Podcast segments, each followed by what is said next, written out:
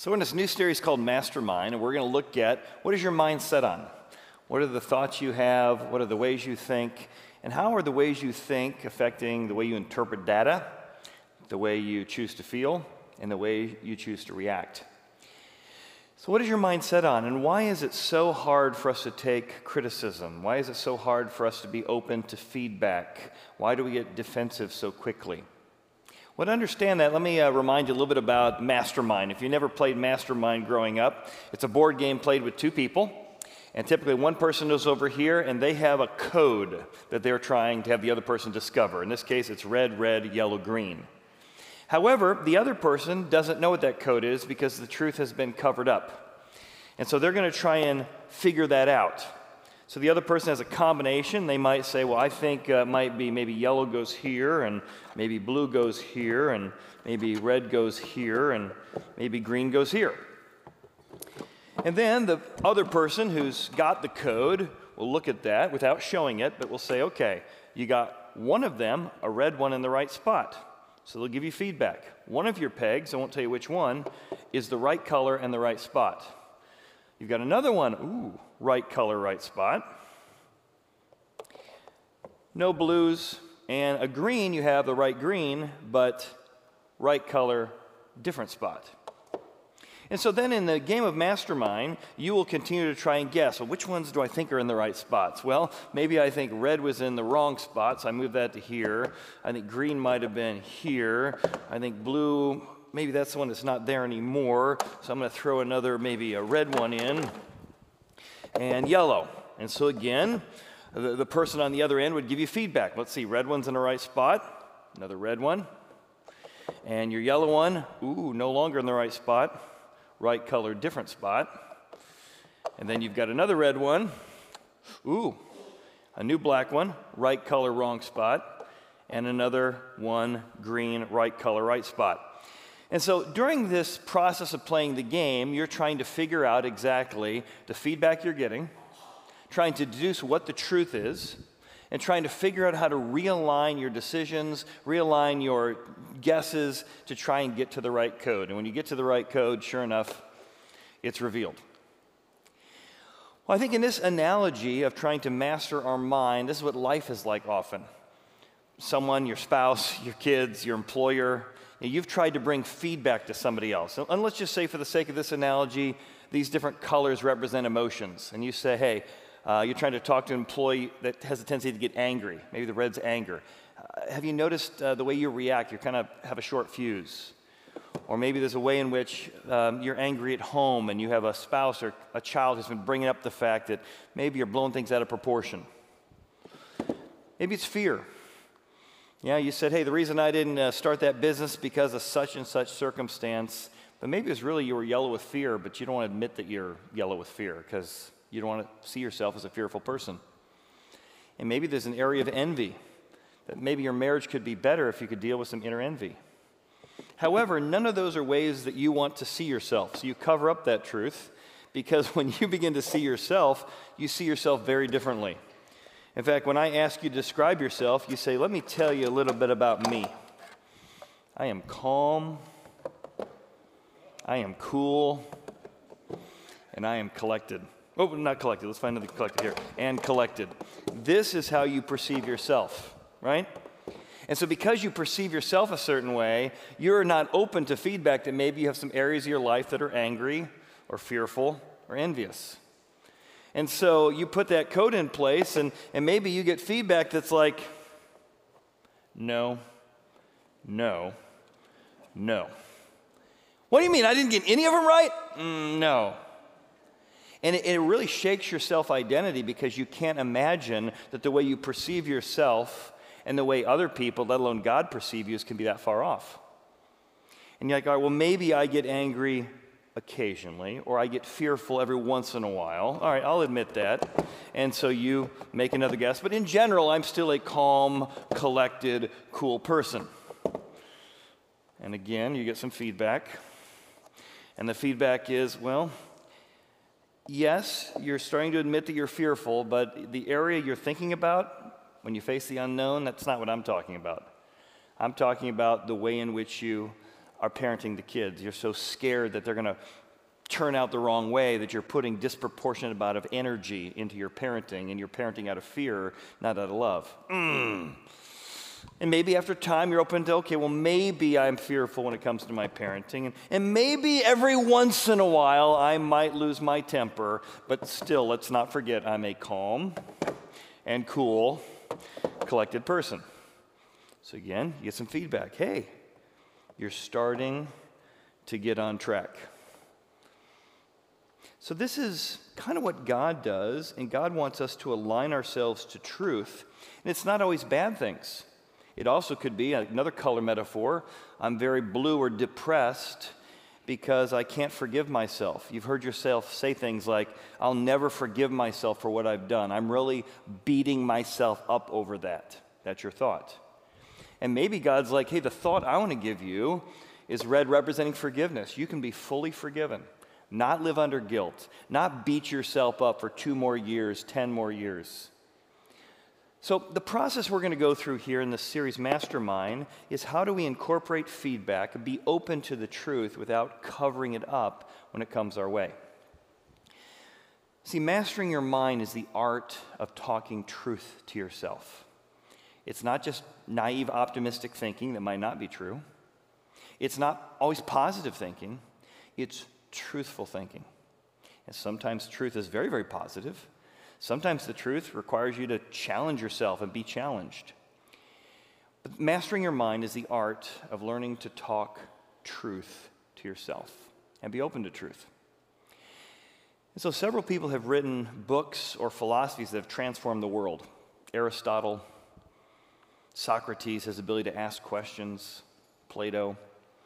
But one of the books that has shaped the Western world for the last 2,000 years is a letter written by a man named Paul to a group of Romans eh, who had just become followers of Jesus. And he kind of summarizes the entire message of Christ through this letter to the Romans. And this letter and its theology and its philosophy and its psychology has transformed the world as we know it. So we're going to be looking at this book together, but the book kind of crescendos in chapter 12 when he says, Do not be conformed to the pattern of this world, but instead be transformed. Here's how you change by the renewing of your mind. That the way in which you have currently been conformed to how you're thinking about how I parent, how I'm perceived, what's right, what's wrong, but you need to look at the way you've been currently conformed and then renew your mind by getting the truthful feedback to be transformed by the renewing of your mind that you would be able to test what is the good and acceptable will of God. That's how you master your mind and make changes. So, do that today, I want to look at two ways that we can master our mind, and by doing so, have less limits and more control. Because people who can't take feedback have limited themselves, they don't grow. You don't grow if you can't get truth. And here's the bottom line don't, don't you know people? You go to a family reunion and everyone knows everyone else's problems right? You sit around and talk, but everyone's, they don't see it, but, oh, she always criticized her husband. You wouldn't believe the way he parents. He's got such an anger issue, right? We are all armchair quarterbacks when it comes to the, to the, to the family uh, dynamics. Well, if you talk about other people's blind spots, what do you think they're doing when you're not there? Right? Everyone else can see what you can't see. What is obvious to everyone else is the truth you've covered up. And, by looking honestly at how to talk truth to yourself, you're going to learn how to take feedback. And you're going to also learn what are the lies that you're currently believing that are keeping you from taking feedback. So, for example, maybe you've never perceived yourself as angry because that comes with a certain degree of condemnation because you knew people in your life who were angry, and at least you're better than them. And so it's hard for you to face up to being angry because with that comes a certain messaging of condemnation to yourself. If there's some way we could extract the condemnation, that maybe you could admit there's some areas that you struggle with anger. Or maybe it's fear. And it's hard for you to believe that you're fearful because to be fearful is to be weak.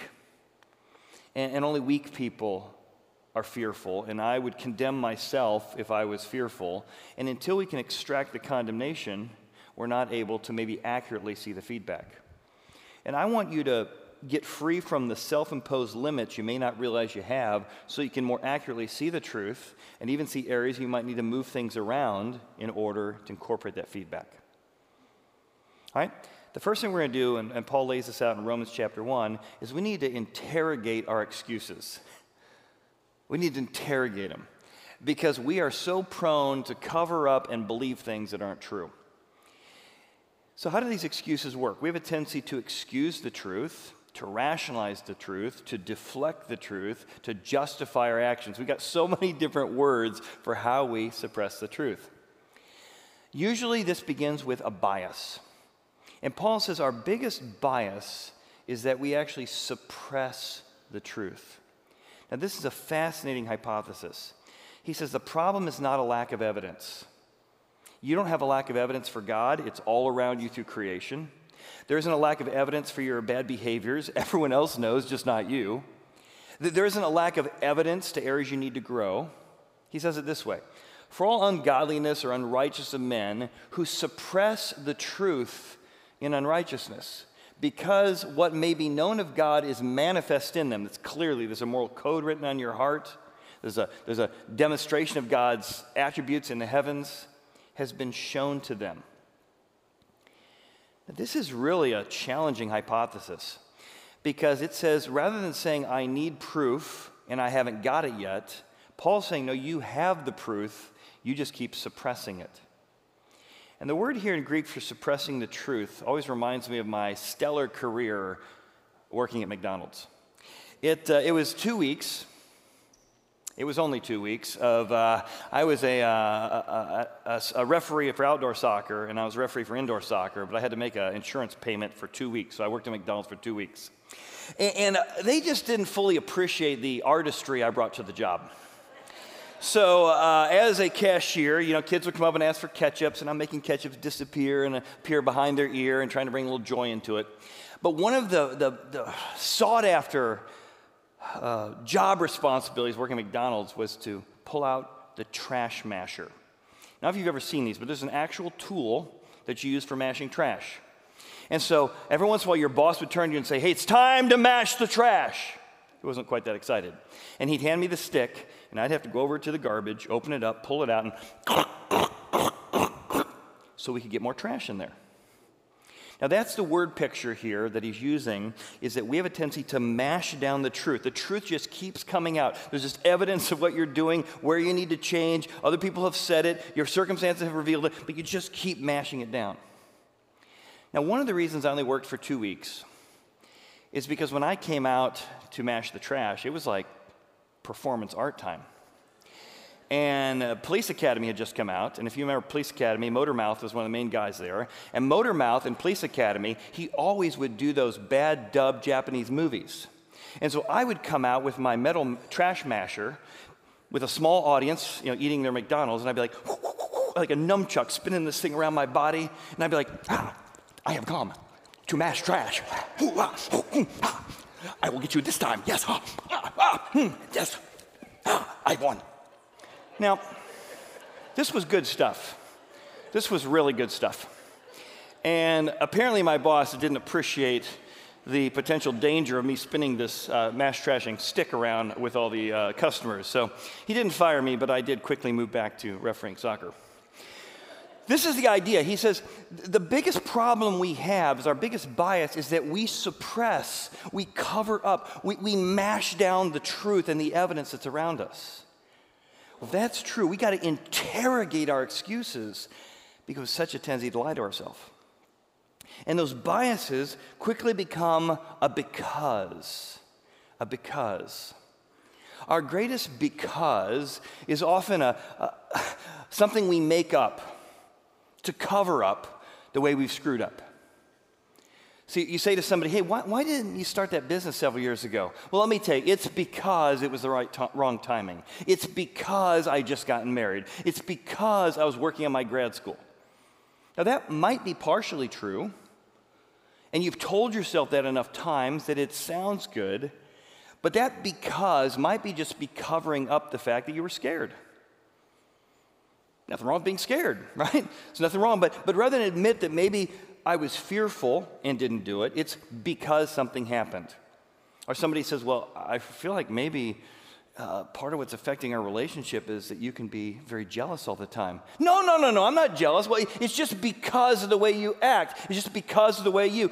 Well, I think the way you handle conflict may not be real healthy. No, it's because you're overly sensitive. It's because you, right? And so we deflect all this with this because. And so our bias, we've suppressed some truth, becomes a because that we tell ourselves. And Paul goes on to say that these becauses are actually ways we cover up and make up excuses rather than admit that we screw up. And you've said this to other people? You've seen this in your kids, you've seen this in grandkids, you see it in employees, right? Where you said, I think they're making up an excuse. And you're like, I think they believe it. Right? You know people who believe it? Some people like maliciously lying. Some people, like they've told themselves a story so long, they believe it really happened. And you can tell that this is not a real bias. It's a bias. This has actually uh, become true to them. It's their because story. Why don't you finally let go of that? Well, because my husband always does this. Why don't you let go of that? Well, because I was hurt so bad. Yeah, but it's still hurting you. So Paul loses this. He says, they became futile in their own thoughts, their thinking process, not being able to master their own minds. They begin to think things, well, because I believe that now. And that began to affect how they feel. They got foolish hearts. I now feel shameful because of those thoughts. I feel superior because of those thoughts. I feel self righteous because of those thoughts. And the lusts of their heart begin to drive them because they exchange the truth that they don't want to see, that they've covered up, for a lie that they want to believe.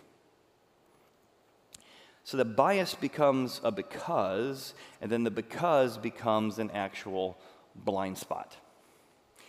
And Paul's, again, very interesting. He says, Our biggest blind spots occur when we've had a bias, it turned into a because, and now we're not even aware that we're anywhere distancing ourselves from the truth.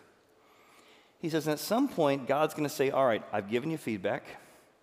I've tried to bring people into your life and some circumstance in your life to show you that maybe this needs to be addressed, or yes, you can be forgiven, or whatever it is. Eventually, God gives you over to your debased mind. He's like, all right, why don't you go with that and see how that works out for you?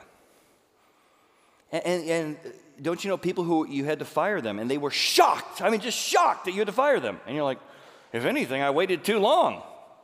If anything, you know, your communication ability or your, your, your poor work ethic or your whatever it is, if anything, I've been too merciful. No, my goodness. And then, then that person's going to tell a story about how you were a bad boss because you were a bad boss, because no one understood, and they are blind, right? They are now given over to their debased mind.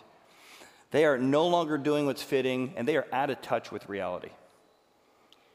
Well, here's my challenge. If the people you've seen that happen to, right? Smart people, people you're related to, people that you've worked with. If they can have those blind spots, then maybe you can have those blind spots. So we've got to interrogate our excuses if we have any chance of getting close to the truth. Sometimes it's how we define ourselves we may define ourselves not by maybe God says, I want you to define yourself by how I see you. Your creator loves you and cares for you, but we define ourselves by maybe what we own. Or maybe we define ourselves by, by the power we have. Or, or maybe we define ourselves by the titles and the territory we have. And we don't even realize that that very thing of defining ourselves by a certain thing is actually what's motivating a lot of our decision making. God's saying, until you change how you see yourself, you're not going to change how you feel and react to things. I give an example. I have a friend who uh, works in the educational department. So he went up 10 years ago or so up to uh, Columbus to meet with one of our state senators. And he's talking to the state senator just about this different educational thing they're working on. And he noticed that the senator had a Bible sitting on his desk. And he says, well, Can I ask you something? He says, Sure. He says, I'm a person of faith. What made you, uh, what, what, keeps a Bible here on your desk? Well, why do you do that? And the guy says, Well, I'll tell you why. I need to constantly be realigned to the truth. Like, well, okay, well, don't we all?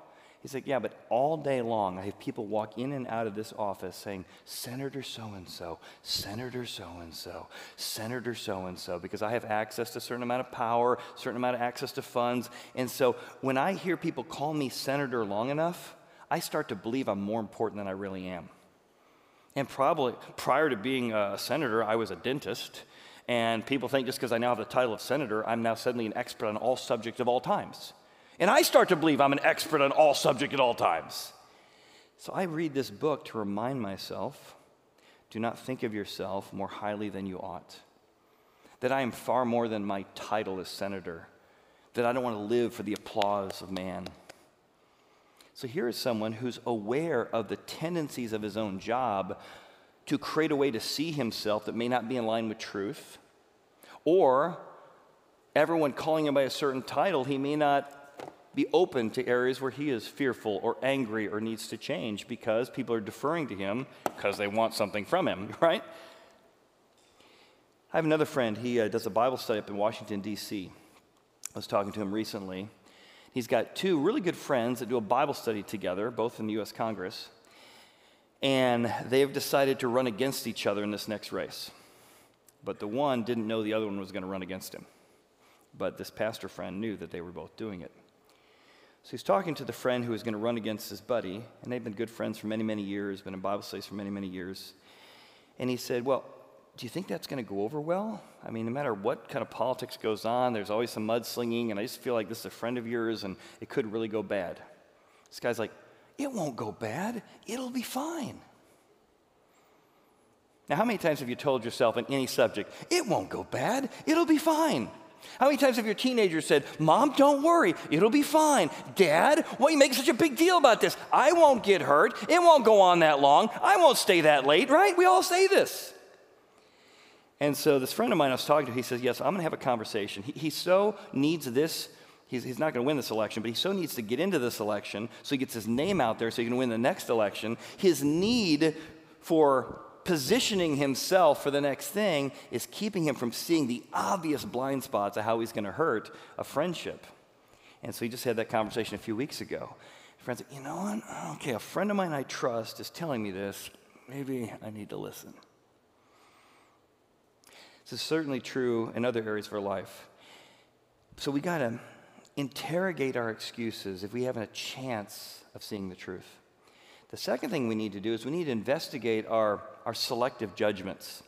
And Paul goes on to talk about this in his second chapter, Romans. He says, We have this moral code put on our own hearts, and it reminds us that you're inexcusable.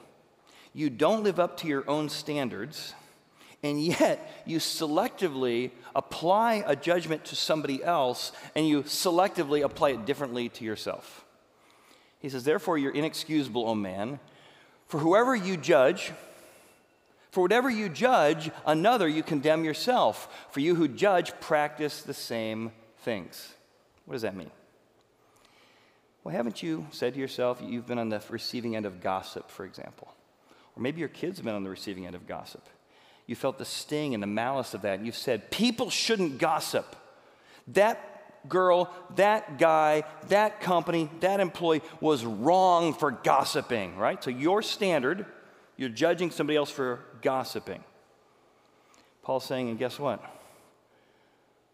You judge other people for gossiping. Have you ever gossiped? Well, yeah, it's kind of fun to gossip. Mm hmm.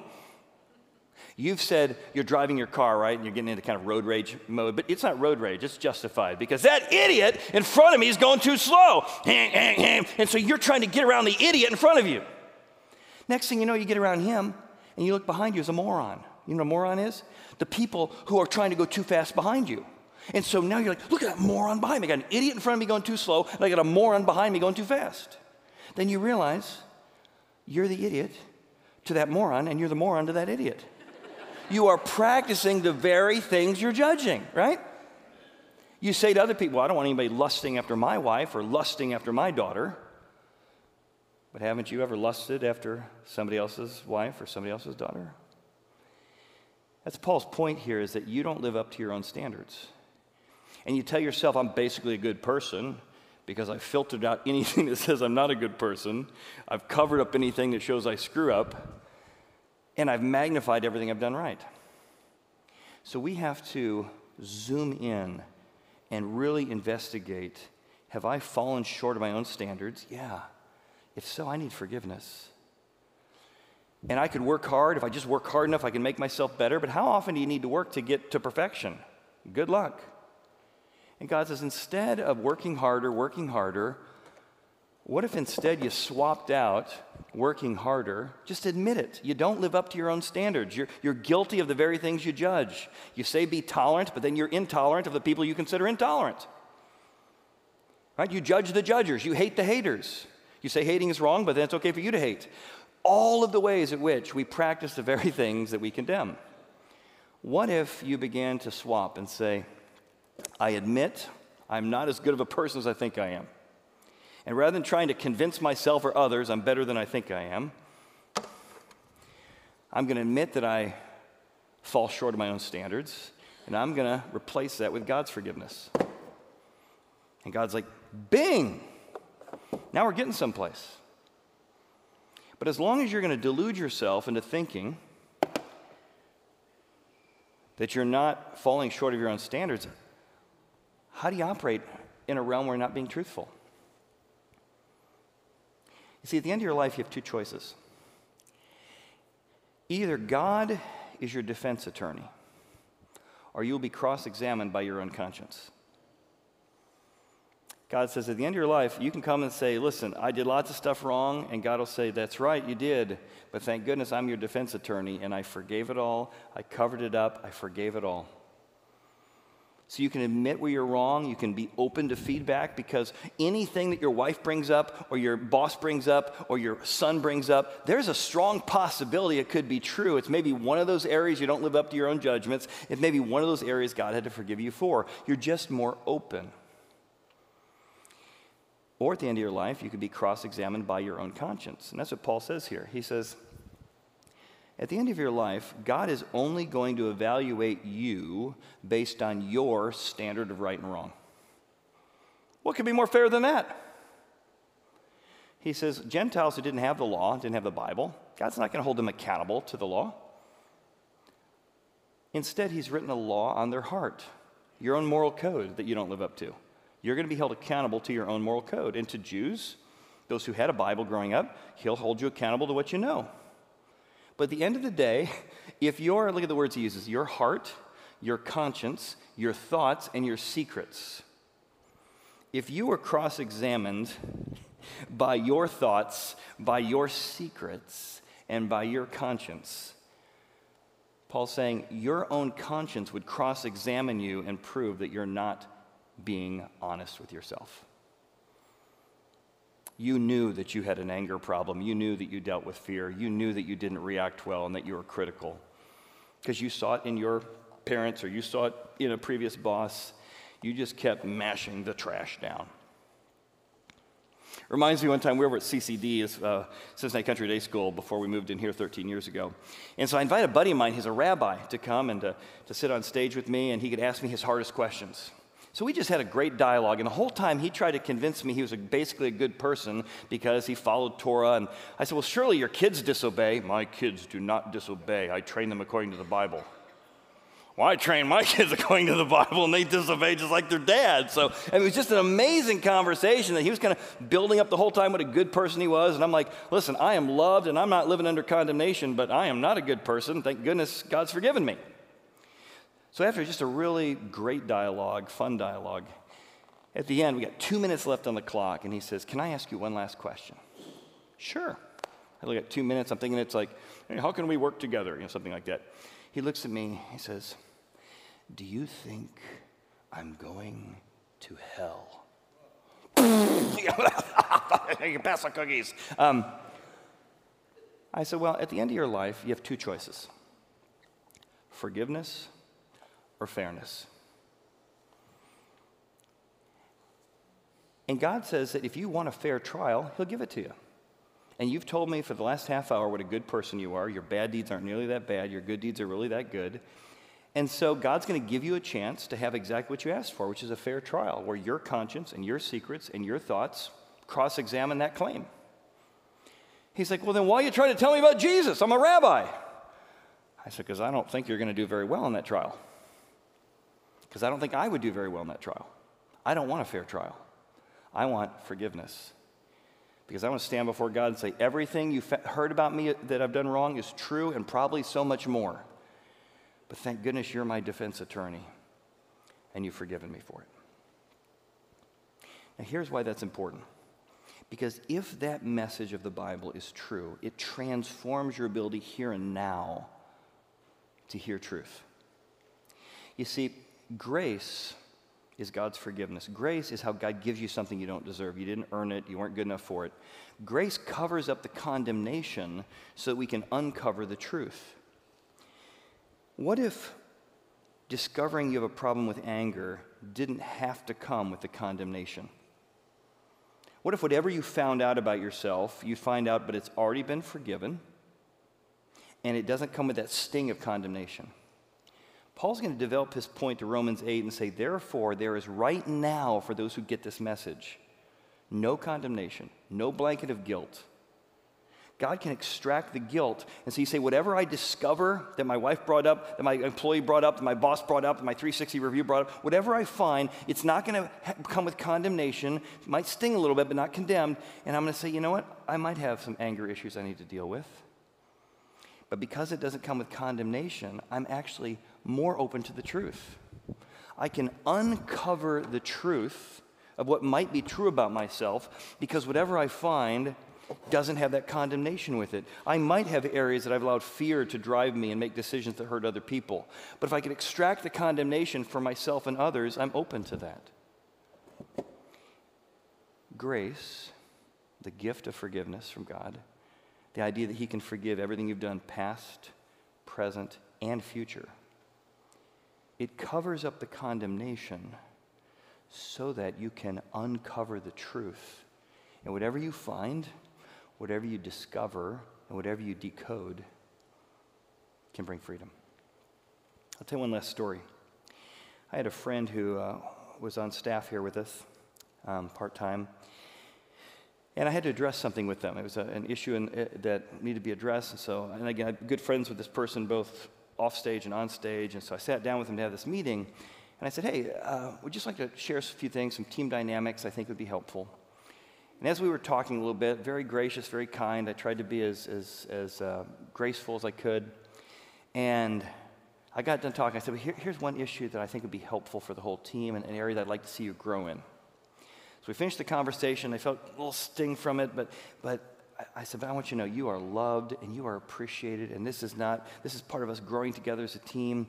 I said, can I share one verse from the Bible with you? And they said, yeah. And I, and I read that verse we just read everything I'm saying here doesn't come with condemnation or judgment. It's because I want to help you grow. Romans 8 1, there is now, therefore, no condemnation for those in Christ Jesus. I said, now, my, what's probably going to happen, though, is you're going to leave this meeting where you feel the love, you can see my eyes, you can see in my, my heart, and you're going to go home and you're going to start rehearsing this, and you're going to say, mm, no, this can't be true. And then you're going to say, Chad's really angry, and Chad's really mean, and I can't believe he said this. And, and, and then you're going to come up with a whole different story than what happened. No, that won't happen. Okay, well, good. I don't want that to happen too. I just want us to grow together. Well, sure enough. we went home. About a week later, I get this email, you know, no longer want to be involved. And for three years, we didn't talk. And I just kept trying to find ways to, to initiate. So finally, I found a way to reinitiate. And the person came back to my office, it was three years later. And they said, I, I want to talk about what happened three years ago. I said, Oh, I'd love to. I said, Before we get into that, can I ask you one question? They said, Sure. I said, Do you remember me opening the Bible at the end? They said, Yeah. You, I shared one verse with you. Do you remember what it was? No, probably some, you know, you're a terrible person verse. no, the only verse I ever shared with you is from Romans 8 1. It says, The spirit of this whole thing is there is now no condemnation for those in Christ Jesus. Their jaw dropped. They said, That's the thing you shared with me? Yeah. I've been telling myself how mean and nasty you were and how you read me the Ten Commandments or something for the last three years. I'm like, yeah, no. It's just an area I want you to take a little feedback in to grow in and maybe move something from one area to one area or, or maybe address something in your area. But the whole thing is from a spirit of wanting to help you change. And it changed our dynamic and it restored some of the pain from a blind spot from years earlier. Your spouse, your company, your boss, is longing for you to incorporate some of the feedback that you've been covering up. And maybe if you've never experienced the message of Jesus and that forgiveness, you know, you, you want to receive that or you want to go public with that. We have a baptism coming up in a few weeks and you can sign up for that. I want to know more about that message. Or maybe you want to learn some techniques on how to be a better listener. Maybe you've, you've had a spouse who said, hey, um, not listening, not listening, not listening. All right, well, okay, you listen to the kids, but not to me. All right, well, how about, okay, I want you to listen to me. So we're doing a, a third part of our God's Home info series for men tonight. It's interchangeable tomorrow morning. You get the notes in the program where we're going to learn how to be a better listener. And what does it look like to really listen and try and respond to the feedback that people in our life, whether it's our kids or employees or our spouses, have said, you just don't listen well. Let's make some changes. And let's do it by changing our thoughts. Let's pray. Father, thank you for our time this morning. Thank you for the incredible love we can have when we can trust that whatever feedback you give us, it's because you care for us, you want the best for us. And Father, make us people who are humble enough to hear feedback and open enough to make changes. In Jesus' name.